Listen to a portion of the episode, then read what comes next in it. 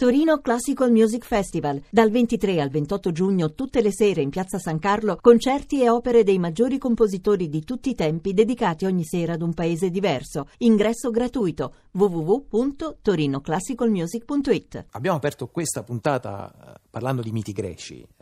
Ebbene, nel romanzo che ora vi presentiamo c'è qualcosa, c'è qualcuno che assomiglia a un Aedo ed è per di più anche, anche cieco. Uh, se a questo poi aggiungiamo il titolo del romanzo, Bosseide, con quel suffisso che naturalmente richiama immediatamente i grandi poemi epici, l'Iliade e l'Eneide, beh, a quanto pare il cerchio sembra un po' chiudersi. Il romanzo lo ha pubblicato la casa editrice Gaffi eh, e lo ha scritto Nando Vitali. Buon pomeriggio. Buon pomeriggio a te e ai nostri amici ascoltatori. Allora, Nando Vitali è uno scrittore, è un saggista ed è un critico eh, letterario, fa da qualche tempo una rivista piuttosto interessante che si chiama Acab, della quale anche qui a Zazà vi abbiamo eh, dato conto. Ebbene, appunto, Bosseide, Eh, con un sottotitolo, Nando Vitali, La fascinazione del male. Eh, comincerei intanto eh, dalla prima parte, da, da questo, da questo Bossetti, da questo suffisso che eh, epicizza immediatamente il racconto.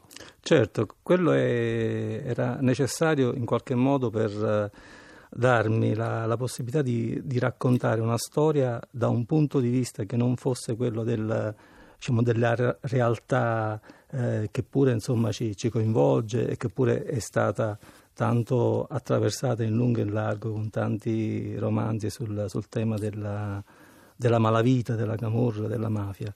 Quindi per me era importante insomma riuscire a ricreare una, una realtà dalla parte della, dell'invenzione, cioè dell'immaginazione. Io credo che fra la scrittura eh, e il mondo che noi vediamo tutti i giorni eh, attorno a noi e col quale entriamo Eh, quasi sempre in, in attrito e in conflitto, ci debba essere l'immaginazione.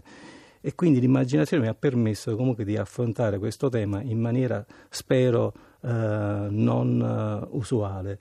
E, boh, insomma, voglio dire, dal punto di vista dell'epica eh, nasce dal fatto che ho cercato di utilizzare un linguaggio che fosse un linguaggio, se vogliamo, alto e allora, nello sulla... stesso tempo però capace ehm, di, ehm, di far parlare i personaggi con una lingua corrente. La interrompo eh, qui mm. perché sulla questione della lingua con la quale è scritto questo libro eh, voglio tornarci sì. eh, tra qualche minuto, perché appunto è uno degli elementi di interesse di questo, di questo romanzo. Intanto mh, racconterei anche un pochino la, la vicenda, no? per, chi, per chi non ne sapesse nulla, Nando Vitali. Allora, intanto c'è questo, c'è questo boss di Gomorra. È un boss, sì, è un boss di, di, di Gomorra, ma io immagino sempre il, il boss come, come un simbolo, come una metafora, e infatti il, il sottotitolo è proprio quello di immaginare la fascinazione del male, no? Ora noi tutti quanti in qualche maniera veniamo ehm, affascinati dal male. Quello che poi è importante è che il male non diventi un modello, ovviamente. Per questo il mio boss è un, è un boss che rassomiglia forse in qualche modo più al colonnello Kurz, che ne so, di, eh, di Conrad, no? Di Cuore di Tenebra, che non ha un, un boss classico di quelli che noi vediamo al cinema o in televisione. Gomorra ne ha fatto una serie di, diciamo, di importanti rappresentazioni, ma a sfondo realistico, che forse Um, ci può uh, piacere molto, però non è che aggiunge poi dal punto di vista della riflessione sul, sul, sul personaggio qualche cosa in più. Ecco, quello che io, quello che io cerco nella, nella scrittura di questo romanzo è il cuore nero, insomma, del, del, del, del male, insomma, del, dell'uomo. Per questo che il romanzo per me è un romanzo Uh, se vogliamo allegorico, ecco. È indicativo, a proposito di questa allegoria, il fatto che eh, il personaggio, appunto, sappiamo che si chiama Salvatore, ma lo sappiamo in maniera sì, quasi incidentale, sì, viene sì, citato sì. tra Pochissimo. una riga e l'altra, ma il romanzo, nel romanzo per tutta la durata del libro viene chiamato boss, appunto proprio con, con la B maiuscola, come se fosse un archetipo, una incarnazione appunto del, del male. Eh. Soprattutto una, se mi permette, una sommatoria di personaggi, cioè nel senso che all'interno di boss ci sono sono in qualche maniera coagulati e rappresentati tutte le mille maschere, diciamo, del, del male, ma anche di quel male che poi ha possibilità di una, di una redenzione. Ora, il nostro personaggio non si redime proprio come il nominato manzoniano, però comunque attraversa una serie di inferni eh, di luoghi scottantissimi, eh, si arriva perfino al cannibalismo, però ciò nonostante poi il, l'avvicinarsi di un bambino, che è anche una promessa di, di redenzione, in qualche maniera incrina, diciamo, questa, eh, questo male, che pure ovviamente fa parte del, dell'impasto mentale del, del personaggio, perché è chiaro che il potere in sé eh, inevitabilmente porta a un delirio di onnipotenza. Il nostro boss eh, parla tu per tu con Dio, e quindi anche questo mi pare una, un elemento importante, cioè, volessi... è curioso che in una, appunto, questo dialogo immaginatamente con Dio viene citato con la minuscola in questo caso, no? Prima a proposito di, di, di parole scritte con la minuscola e parole scritte eh, con la minuscola. Allora, prima facciamo riferimento alla lingua con la quale è scritto Bosseide di Nando Vitali, e anche in questo caso, come praticamente facciamo sempre a chi ci viene a trovare qui in studio, chiediamo a Nando Vitali a questo punto di leggere una, uh, una pagina, mm, sceglie adesso uh, lui sfogliando, sfogliando il volume, per appunto anche un po' saggiare la qualità uh, della, della lingua e della scrittura di Bosseide. Volevo soltanto dire che il, il libro è diviso in due parti, e quindi la seconda parte è quella che noi leggiamo, ed è il momento in cui il, l'Aedo di cui parlavi tu, l'Orfeo di cui parlavi tu, che poi è anche un cieco, è un amico di Boss, prende la parola in prima persona. Quindi tutta la seconda parte è raccontata da questo personaggio eh, non vedente, e anche in questo naturalmente ci aiuta l'epica, no? Il figlio di Boss, Michele, di notte spesso sognava la bocca insanguinata di suo padre, i denti rettangolari e taglienti, tra i quali negli intestizi il sangue restava incollato, e la schiuma rossastra sulle labbra che gli facevano pensare a Dracula, alle zanne conficcate nella gola inerme delle vittime. Quelli dovevano essere agnelli sacrificali al dio Boss. Boss, dopo che aveva mutilato i suoi avversari, aveva l'abitudine di morsicare a sangue le loro carni, poi sputava e risputava, disgustato, forse da se stesso. Se avesse saputo di quel sogno, non avrebbe ripetuto: Antonio, vorrei sognare i sogni di un bambino. Cosa sognano i bambini? Lo sapete che non me lo ricordo più. Io gli rispondevo dandogli del tu: Boss, non ti perdere. E lui: se vuoi avere fortuna, devi perdere tutta la fortuna, devi essere feroce, perché nessuna buona azione ti verrà mai perdonata. Io a Dio gli parlo in faccia, noi siamo uguali, quindi è inutile che lui vuole parlare con me, che si mettesse in fila, come gli altri. Poi in cuor suo, pensando al figlio, gli diceva: pigliati a me, puniscimi se sei capace, ma vediamocela fra noi.